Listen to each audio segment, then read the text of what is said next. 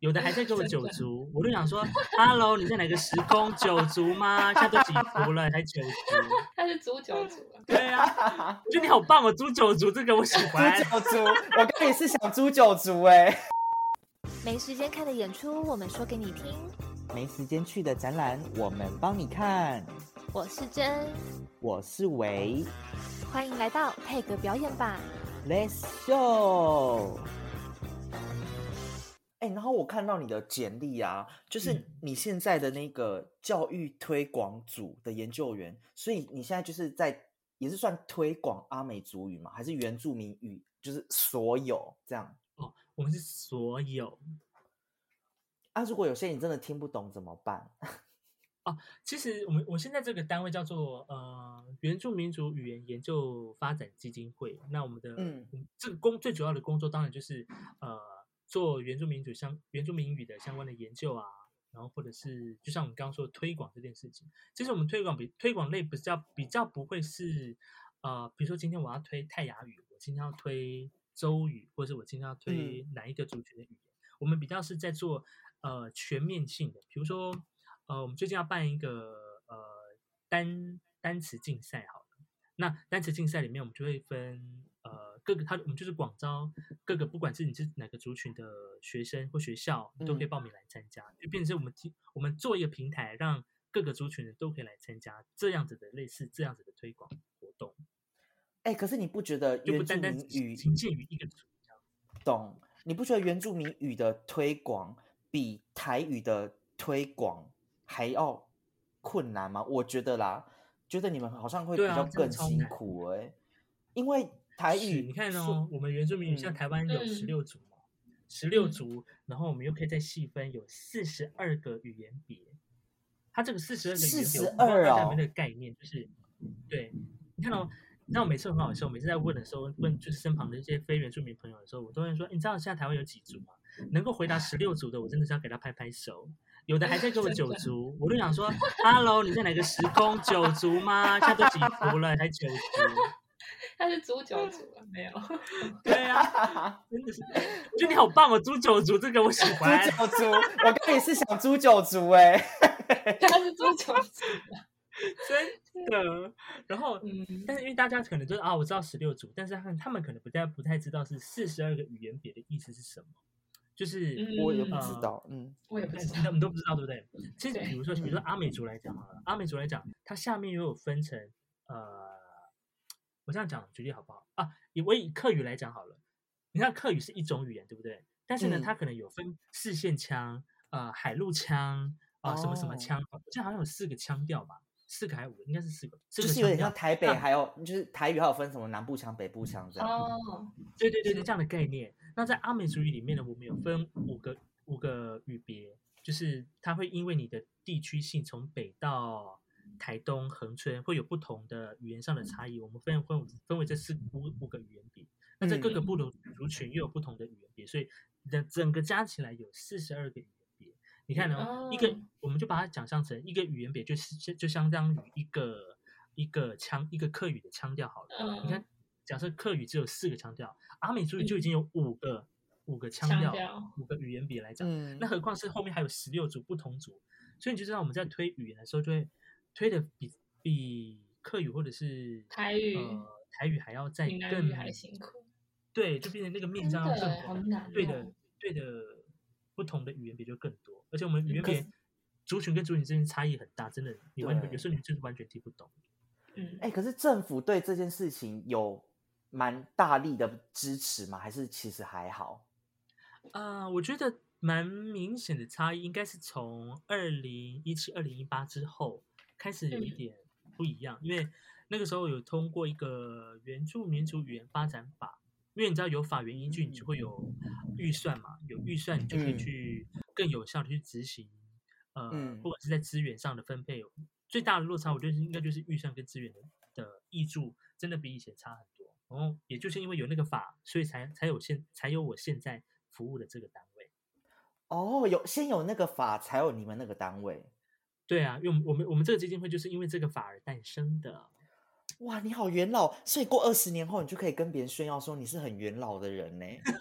这也不用去20年后谁要需要这种事啊？20年后你就会出现在那个历史课本上，历史课本里面啊对啊，近代那个原名什么、啊、什么等等巴巴巴的那个，对啊，哎、欸，你是很值得被尊敬的人，你真的很元老哎、欸，很厉害、欸、都是一些微不足道的工作好吗？没有，很厉害，很强。以后大家看那些历史课本就会看到你的名字，所以你先要多拍一点好看的照片。我不想再出现在历史课本上面。欸、可是在你这整段期间啊，你在做这些都是你的小兼职吧？你在读书的时间，还是你都把它当正职在做这些东西？你说主语这件事情吗？对啊，就是如果你还进了什么广播电台什么，那都是你附加的一个额外的薪水，还是你真的是专心只做这个当正职？哦，我从大学毕业之后，我就是一路做广播到进这个基金会之前，我都是做广播。那正职广播，对，我就是靠嘴巴吃饭的人。你很厉害耶！我卖生的啦，我都说我都卖生的。你卖，你可以卖脸啊，你可以卖脸啊。不行的，像人老人家脸不能卖，只能卖声音，用声音骗人比较好赚。欸，那你是从哪时候开始做到鸟听院啊？因为你知道吗？其实颜真他是因为鸟听院才认识你的、欸。对，我是因为鸟听院。好可怕、啊，好可怕、啊！你知道他那时候我印象非常深刻，他大概1年多前吧，他就是跟我讲说他有在听这什么鸟听院，然后也叫我听听看，然后我就说我认识我学长。对，好可怕！天哪，鸟听院这是一个，哇哦，这是就是一个另外一个小故事吗？想听想听。对好，那个因为我在鸟听院里面的那个化名是艾萨克，对，艾萨克 ，OK。对，还有另外一位呢，就是汤马士先生。对。好，汤马士先生至于是谁呢？我前面应该有讲出他的名字吧？对，你不小心讲出来了。OK， 好，反正呢，那个有这个节目，其实是因为我之前就有在做我自己的 podcast， 塞拉很有事，然后做到一阵子之后呢，汤马士先生呢就突然找我，他就因为他本身在听那个瓜，他是瓜吉的瓜粉，他就说、啊，我好像就是他。在就是听古典乐里面的 podcast 里面，大家好像都很认真的在，不管是讲古典的乐坛的时事啊，或是介绍音乐家，或介绍作品，大家都很认真，太认真了，太老成了。对，然后他就想要做一个就是有别于这一些的这些类型的 podcast 节目，但是在讲跟 podcast 有关的这个节目这样子，跟古典乐界有关的。然后我就想说他就找我来合作，想说看我有没有时间跟他搭配这样。那刚好那一阵子我就手上工作没有那么多，所以呢就利用了这个下班的时间、闲余的时间，就跟他来录了这个台湾鸟听院这个 podcast。但这个 podcast 呢，真的就是阴错阳差，就是我们也不知道怎么会有，就是。应该说我们的收听的或者是 IG 的人数其实没有那么多，但是呢，知道的人很多，很奇怪，我不知道为什么，可能都是汤马士先生有在默默的推动还是推广之类的，对，就有时候可能我们在国家音乐厅那时候就看表演的时候，就有人跟汤马士打招呼啊，然后他们就说，哎，我有听你们的那个什么台湾鸟听院呢，然后巴拉巴拉巴拉巴拉，我想说，那谁怎么会有人听？有就是我，因为我们就是抱持着一个很闹的一个心情在做这个 这个 podcast， 对，因为我们真的打从心里我们没有很认真，必须说，因为我们就是想提供一个，就是可能音乐人他们在先就是教完学生很厌世的时候可以听，或者是等那个音乐会空档时间可以无聊瞎听的一个内容，很没有营养这样子。但偏偏听这个 podcast 节目的人呢，就都很有营养，你知道吗？我想说，你们这些文学就是你知道很有那个很有学识渊源的人，不要来听这个 podcast， 你们干嘛来听？而且我觉得你们很勇敢的是，你们竟然还敢露脸。哦，对，你在 IG 上面有露脸。对，这个东西也是真面目。是跟对对，那时候本来我一直跟他讲说，其实我们想要露面，因为我们要讲一些543，讲说就讲一些543，还要露面，那到底要被人家围剿怎么办？然后呢，到后来就想说，不行，我们要跟别人做不一样这样。那个大叔聊古典都露面了，我们凭什么不露面，对不对？对，还抢人家，对，还要硬躺别人一枪，对。然后后来才开始慢慢的有在 IG 上露面，就是不管是访问啦，或者是什么的一些露出，对。哎，可是你们为什么不更新了啊？鸟听院？哦，其实这有几个小原因。第一个原因就是因为后来我们两个都太忙，因为后来就聚不在一起了。嗯，对，因为后来他的工作开始变多，然后因为我也换了新工，我就到了这基金会嘛。到这基金会之后，工作量也变得比较重大。对，所以那个时候就比较，后来就比较没有太多的心力放在那边，所以我们就一直停更了，将近有1年多了吧，差不多一年了，1年。但是你知道吗？前阵子我跟汤马士聚餐的时候呢，我们真的有聊到说，我们什么时候要死灰复燃这件事情。对，赶快！你们有想要恢复吗？我们其实你知道，我们真的有在那个就是思考我们到底要怎么转换路线，因为呢，因为 Podcast 其实在前几年它已经就是那个热潮已经没有到那么疯了，所以突然你要再进去这个领域里面，你要再想出一些新的东西，你就要跟别人不一样嘛，因为不然我们还要继续做鸟听院吗？因为还是那个风格，其实就没有什么太大的意思。那你说真的要很认真的去聊古典，又比不过一些非常厉害的一些老师们，所以呢，我们还在想说我们到底要从哪一个方向切入？对，不然你就吹欧博跟把送啊。我跟你讲，我们那个时候甚至还想说，我们要不要就是做一个实验性的一个，比如说，因为这东西真的 Podcast 没有人做过，就是我们就是交换乐器，但是我们把就是。一个实验性的，比如说我们他今天吹可能长号好了，或者是我今天突然吹长笛好了，但我们就是可能吹一个片段什么之类的，这种还是一个嬉闹的路线啊。但后来真的没有成型，是因为乐器有点难找哦。对啊，真的不好找。对，所以我们还在想说，我们到底要用什么样的路线？真的要认真聊呢，还是要讲一些？就是私密的话题，但是因为音乐圈这个圈真的太小了，有的时候我们已经很努力，不要影射到太多人，多人明显的影射很难，其实一讲就很容易抓到，对。但是呢，每次遇到在现实生活中遇到有在收听的人的时候，他们都会讲说：“哎，你说的那个是谁谁谁？”对，一定会这样。那个人是我认识的吗？是谁谁谁这样子？对。我们会想说，我们不要做这样的人，我还是以和为善好了。但偏偏讲这种主题的时候，点阅率都特高。真的，大家就爱听这种啊。还是你们有别于其他那种老师辈啊，无聊的那种，听起来比较沉闷的不同之处。对，没错。对，但有时候因为这样的来宾也蛮难找的，你知道吗？对啦，对，没错，真的。对，你们的来宾也是，好啦，如果你们真的有重录，再通知我们。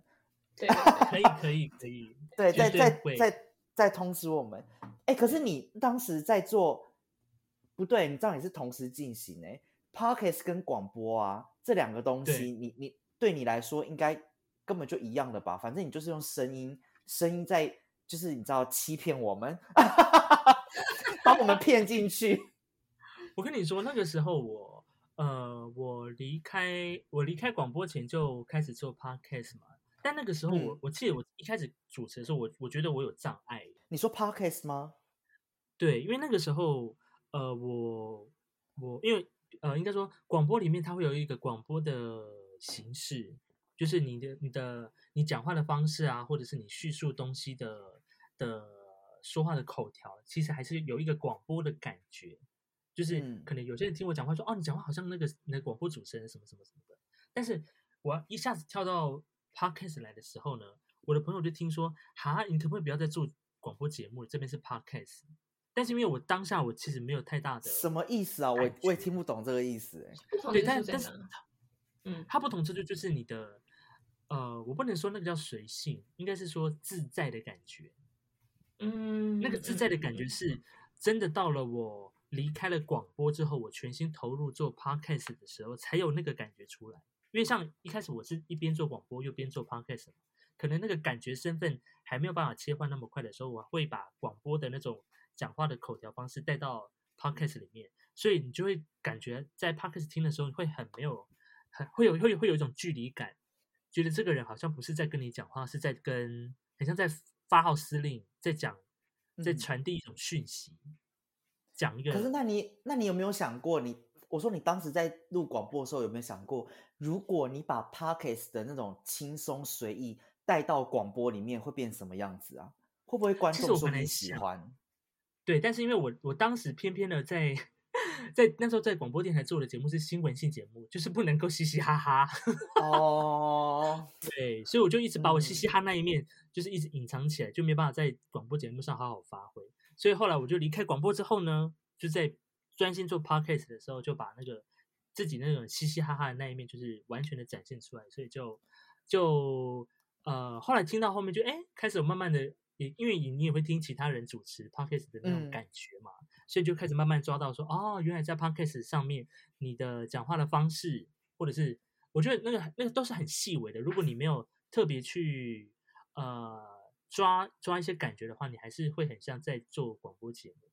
我自己觉得 podcast 转换下来，你的他的讲话方式会非常的应该说不能说快速，应该是说他比较一段一段的。你在说 podcast 吗？还是广播？对，它就是一段一段，它不会像是一气呵成。因为我们在广播的时候，我们有时候还会设计说一个桥段，还要连接语或什么的。但是在 podcast 里面，我就是很直接的跟你讲这个东西好或不好。坏就是好在哪里，坏在哪里。那在广播里面，我们有时候也不能太个人主观意见在里面，我们只能说他都可以。那但是你要怎么选择，那是你家的事，这样子。在广播里面，我就不会讲你家的事，在 podcast 我就可以讲。对，大概是这样的感觉啦。有大概我大概知道你在讲什么，因为 podcast 就是真的就当聊天，就像我们现在这样一样。对啊，所以就是让人家听起来不会有压力。所以你做广播的时候，你突然跳到 podcast 就会觉得，你这个人讲话好像有点假假的。我懂那个感觉，我懂，就是有点像是电视节目跟 YouTube 的那种感觉吗？对，就是电视节目很策划，然后就是它的编制很大嘛，然后它可能有很多的顾虑，不太能太做自己嘛。但是 YouTube 大家就是爱看 YouTuber 很亲近，然后很怎么讲，很贴近，然后比较不作假的那种感觉吧。对，应该是哦，了解。我们第一次访问到同时有这两个身份的人，所以我从来没有想过这个问题。我想说，反正就讲话没差，对不对？我确实没有想过。哇，你真的好专业哦！你真的是声音的，你真的很厉害，声音的大师，声音的怎样？你是就是对 master， 你是 master。你要今天来上分享大师班是不是啊？对，好厉害哦！今天的节目前半段超像在分享那个什么要如何训练声音什么等等之类的。对，因为我没有料想到我们今天录一录会是变成这个路线，就是有这么深度啊！对啊，很有收获，突然很有深度，很有收获就是你真的是老师master。没错，我这个你想要改变声音，可以，对，可以去找大师。对啊，我一直想。以后我真的就是要找你上课了，就是斯拉老师，欢迎啊！我觉得非常严厉的跟你知道指导，一定要。你最近有什么？你那边工作啊，有什么活动吗？什么？你有希望在节目上跟大家讲的吗？宣传之类的？对哦，宣传吗？我宣传我的 podcast 好了，因为最近好来哦。好，就是最近呢，因为我常有时候我在滑 IG 的时候，我自己也有在听一些国外的，尤其是纽西兰那个毛利族他们的那个 podcast， 而且我觉得他们 podcast 真的超，我就比我们现在在做的超有趣，因为我不知道大家有没有听过毛利语，因为毛利语跟台湾的原住民语其实我们是同属一个南岛语系，我们有一些共同的词汇是相通的。我举例好了，比如说我们的1、2、3、4、5跟毛利语的5是同样的，我们阿美族语叫 Lima， 他们也叫 Lima， 我们的眼睛叫 Mata， 他们的眼睛也叫 Mata， 像还有像我们的妈妈叫 Ina Ina， 他们可能发音不叫 Ina， 可能叫 Ina， 但是字母也是一样的，所以就会有你会开始慢慢找出，哦，原来我们在同属一个南岛语系里面，我们的语言是相通的。然后刚好前阵子我也在就自己这边听 podcast， 但没有很认真学，就在学毛利语的，比如说喜怒哀乐啊，然后但他们是用英文讲，就是另外再去查他们的毛利语的单字，这样子就发现他说哦，原来我们还是在某一些语词上，虽然有一点不是那么完全的相同，然后就开始间接去常常听他们的 podcast 节目，然后我就在自己在想说啊，那接下来如果说我的 podcast 里面在做跟比如说阿美族语相关的内容的时候，自己可以做什么样的变化？那除了这个之外，我的 IG 我现在蛮多的重心是放在 IG 上面的经营。你经营的很好大家去追踪让他很有事，我觉得很有诚意耶，我自己觉得很有诚意。对，我觉得我自己就是我在想看看说族语它到底可不可以走出一般的教学的教室，让它应用在更多不同的层面。因为你真的好伟大哦！没有，就在做一个实验啊，因为大家每次在讲族语好像都是一种都老老旧旧的那种，给人家那种老老旧旧的印象，就只有在课堂上学这样子。但是实际上你要走到日常生活当中，我们要怎么样去把这个族语生活化？那当然从我们的每一个人现在都有手机嘛，那手机我们最常滑的是什么 IG 嘛，或是现在有人去滑什么小红书啦，或是滑 TikTok 等等的，那我就开始想说，那我们有没有办法把这些东西，把族语东西加在里面，或者是我透过这些平台去做族语相关的东西，去让更多人去可能是吸收、了解，或者是知道哦，族语可以这样用。所以我在我最近的 IG 里面就做了，比如说跟王心凌的翻唱啊，我有看到，超有诚意。对啊，就是或者是那时候还有做一些配音哦，广告一些很智障的配音。我有看哦，石老师我有看哦，你的 IG 我有看哦，就开始做这样的不同的尝试了。大家可以多去订阅，我不时会分享一些你知道怪怪的东西。对，很值得。